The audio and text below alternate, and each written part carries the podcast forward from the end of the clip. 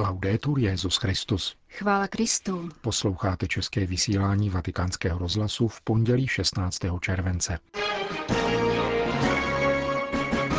Papež František tuto sobotu oddal snoubenecký pár vatikánských zaměstnanců. Nelze vidět budoucnost a nereflektovat minulost, řekl papež účastníkům setkání karibské mládeže. Další odpověď papeže Františka na otázku z řad studentů římských seminářů, s nimiž se setkala letos v březnu. Uslyšíte v druhé části našeho dnešního pořadu, kterým provázejí Milan Gláze a Jana Gruberová. Zprávy Vatikánského rozhlasu. Vatikán. Švýcarský gardista Lukáš Šafer a jeho budoucí brazilská manželka Letícia Vera, která pracuje ve vatikánských muzeích, se minulou sobotu právě chystali ke svatebnímu obřadu ve vatikánském románském kostelíku sv. Štěpána, když se objevil nečekaný host. Do nejstaršího kostela na území městského státu, který stojí pár metrů za svatopetrskou bazilikou a slouží etiopské komunitě, se na minutu přesně dostavil papež František, aby jménem církve přijal novomanželský souhlas zmíněného páru vatikánských zaměstnanců. Snoubenci sice již dříve svatého otce požádali o jeho účast, avšak do poslední chvíle nevěděli, zda mu v ní nezabrání úřední povinnosti. O to větší tak bylo překvapení rodičů, příbuzných a dalších hostů, kterým budoucí manželé o možném papežově příchodu raději nic neřekli. Téměř šok ovšem zažil otec Renato dos Santos, kterého si mladý pár pozval jako oddávajícího.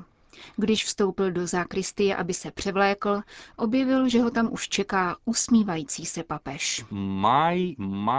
Nikdy v životě bych si nepředstavil, že přijdu do vatikánské kaple a najdu tam naprosto přirozeného, usměvavého a rozradostněného papeže, který se rozhodl, že přijde oddávat.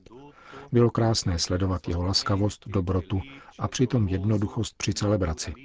Vyzařoval z něj obrovský vnitřní klid. Když jsme dospěli ke konci, lidé se ještě jeden druhého ptali, jestli to byl skutečně papež.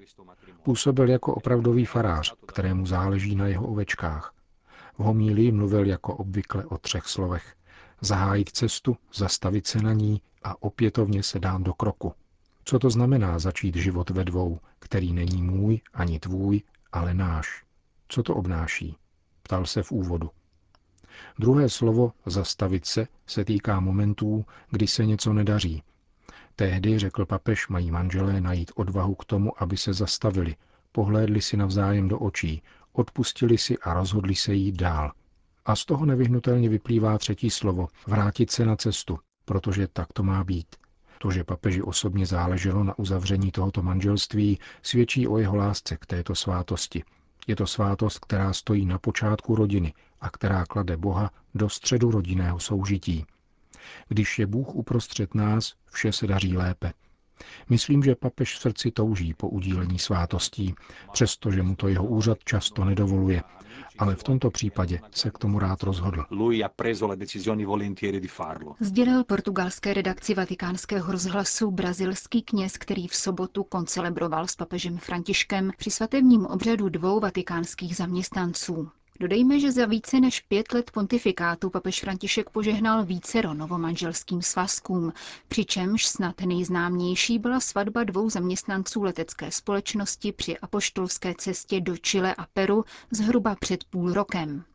V září 2014 svatý otec ve vatikánské bazilice předsedal svatebnímu obřadu 20 snoubeneckých párů a o 2 roky později, v červenci 2016, byl svědkem manželského souhlasu dvou neslyšících mladých lidí v kapli domu svaté Marty.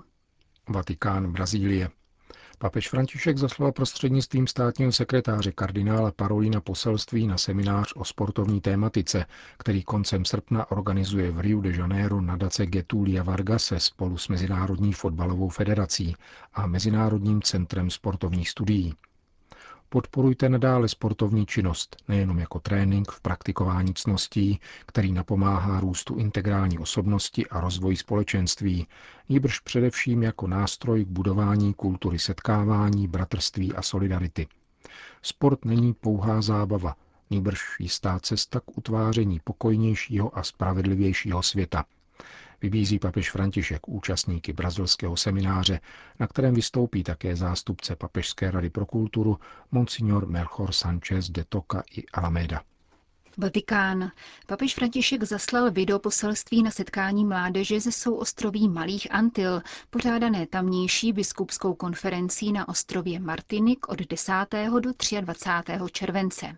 Tato část Karibiku zahrnuje 22 ostrovních celků, z nichž 8 je nezávislých států a zbytek podléhá Nizozemsku, Francii, Velké Británii a Spojeným státům americkým. Žijí tam dohromady přibližně 2 miliony lidí. Tématem setkání byla exhortace Amoris Laetitia o lásce v rodině a konkrétně její 4. kapitola věnovaná lásce v manželství. 4. kapitola je jádrem exhortace a najdete v ní návod, jak chápat přítomnost a jak vykročit do budoucnosti, řekl jim papež František. Nelze však upřít zraky k zítřku a nedívat se do minulosti. Nelze vidět budoucnost a nereflektovat minulost. Připravujete se proměnit to, co jste dostali od svých předků. Přijali jste dějiny a tradice včerejška, kde máte kořeny. A u těch se chci trochu pozastavit. Nic nelze učinit v přítomnosti ani v budoucnosti, pokud nejste zakořeněni v minulosti, ve svých dějinách, ve své kultuře, ve své rodině a pokud jste dobře nezapustili kořeny. Z kořenů dostanete sílu, abyste mohli pokračovat dál. Všichni, my i vy, jsme nebyli vyrobeni v laboratoři, nýbrž máme svoje dějiny a svoje kořeny. A to, co uděláme, plody, které přineseme, krása, kterou v budoucnu vytvoříme, pocházejí z oněch kořenů. Jeden básník praví, co vykvete v koruně stromu, pochází z toho, co je pod zemí. Pohlédněte proto zpět na svoje rodiče a prarodiče a mluvte s nimi. Vše, co od nich převezmete, proměňte a neste dál. Touto silou proměníte rodinu, když budete mít kořeny. Povzbuzoval papež František ve videoposelství účastníky setkání Karibských dnů mládeže na ostrově Martinik. Vatikán.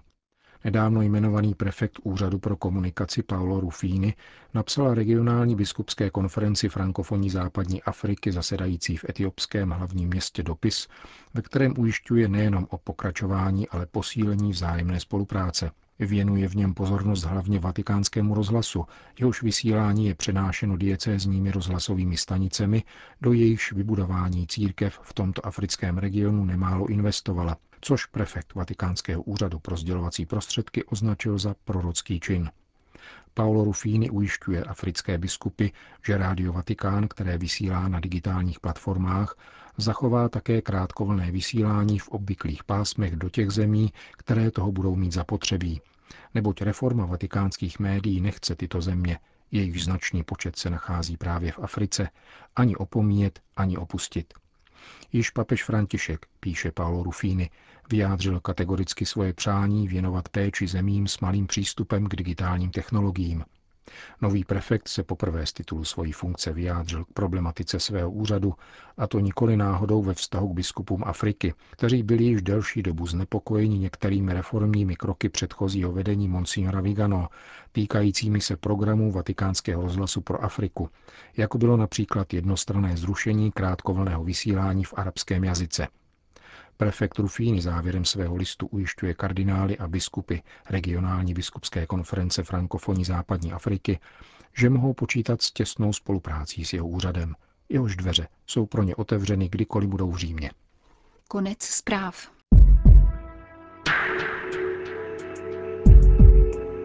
Duchovní formace, rozlišování, výchova k lidské zralosti. O těchto tématech hovořil papež František při setkání se studenty římských církevních kolejí, které se uskutečnilo letos v březnu a jehož obsah teprve před několika týdny otiskl deník Svatého stolce. Dnes vám přinášíme papežovu odpověď na 4. otázku, kterou kladl jáhen ze Spojených států amerických. Dokument Ratio Fundamentalis doceňuje spiritualitu diecézního kněze jako mystickou cestu stotožnění s Kristem a pokorné služby božímu lidu. Rádi bychom se svatosti dozvěděli, jaké jsou hlavní rysy této spirituality a jak je vnášet do praxe během každodenní pastorační práce. Řekl bych, reagoval svatý otec, že pro řeholníka je jednodušší znát vlastní spiritualitu, poněvadž se obeznámil se spiritualitou zakladatele svého společenství, zatímco pro diecézního kněze to není tak jednoduché. Zaslechl jsem, jak někdo prohodil, jsem z řádu založeného svatým Petrem, tedy diecézní kněz, rozesmál papež přítomné a po chvíli pokračoval. Existuje tu osobitá spiritualita, kterou bych jedním slovem nazval diecéznost. S tím vším, co tento pojem obnáší, že nejsi sám, nýbrž tvoříš součást těla, kterým je diecéze, že v biskupovi máš otce a sám si otcem mnoha věřících. To je diecéznost. Když se vydáme cestou diecéznosti, začneme si klást otázku, jaké se na ní vyskytují vztahy. Spiritualita diecézního kněze uznává otce, kterým je biskup. Jak bych už slyšel, bude lepší, když o mém biskupovi ani nebudeme mluvit. Kolikrát jen se vytváří odstup mezi diecézním knězem a biskupem. Jistý způsob distancování se je pochopitelný a třeba daný biskupovým temperamentem, který možná není nejlepší. I když to ale s biskupem, tak říkajíc, nejde, odstup nikdy není ospravedlnitelný. Můžeš totiž vždycky usilovat o přiblížení ke svému otci. Nikoli proto, aby si s ním popovídal, nýbrž pouze proto, abys mu dal pocítit, že je stále tvým otcem, jedině z tohoto důvodu. Ponechme stranou to, co nefunguje v biskupovi. Chyba je také v tobě, protože si diecézní kněz a tvé diecéznosti schází vztah s otcem. Každý z nás by se měl ptát sám sebe, jaký je jeho vztah k biskupovi. Můj biskup je ale zlý a neurotický, namítnete. Jaký mám vztah k tatínkovi, který je zlý a neurotický, dotazujte se.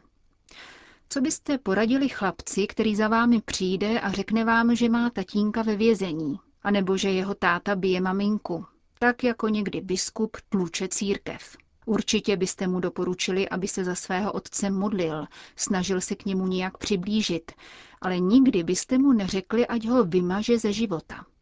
Charizmatem diecézního kněze je diecéznost a to znamená, že máme otce.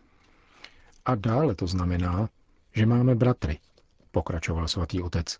Jsme začleněni do kněžského těla. Jak se v něm pohybuješ? Umíš to dobře? Je tvá příslušnost ke kněžstvu oddaná, otevřená, upřímná? Dovolíš si vyslovit vše, co tě napadne, anebo jsi osvojil autocenzuru, aby ses nestrapnil? Naučil ses přetvařovat, anebo odvracet pohled? V bratrském vztahu se ale něco takového nedělá. Jsi bratrem svých kněžských bratrů a toto bratrství má stále růst. Nemluvím tu o hlubokém přátelství, to by ani nebylo realistické, nýbrž o bratrství. Možná mi řeknete, ano, jistě chodím na schůze. Pokud tam ale vystoupí někdo, kdo ti nevyhovuje, hned ho odsoudíš, anebo se ho snažíš vyslechnout a pochopit, co chce říct, zkoumejte své vztahy v diecézním kněžstvu. Toho mám rád, toho zase nemůžu vystát. Přemýšlejte o tom, protože kněžskost je vaše charisma. Když pak diecézní schůze skončí, zastavíte se s 2-3 známými a začnete druhé pomlouvat. Podívejte, co tam ten hlupák řekl, co řekl ten a ten. Pomluvy jsou jako lepra, rozžírající kněžstvo.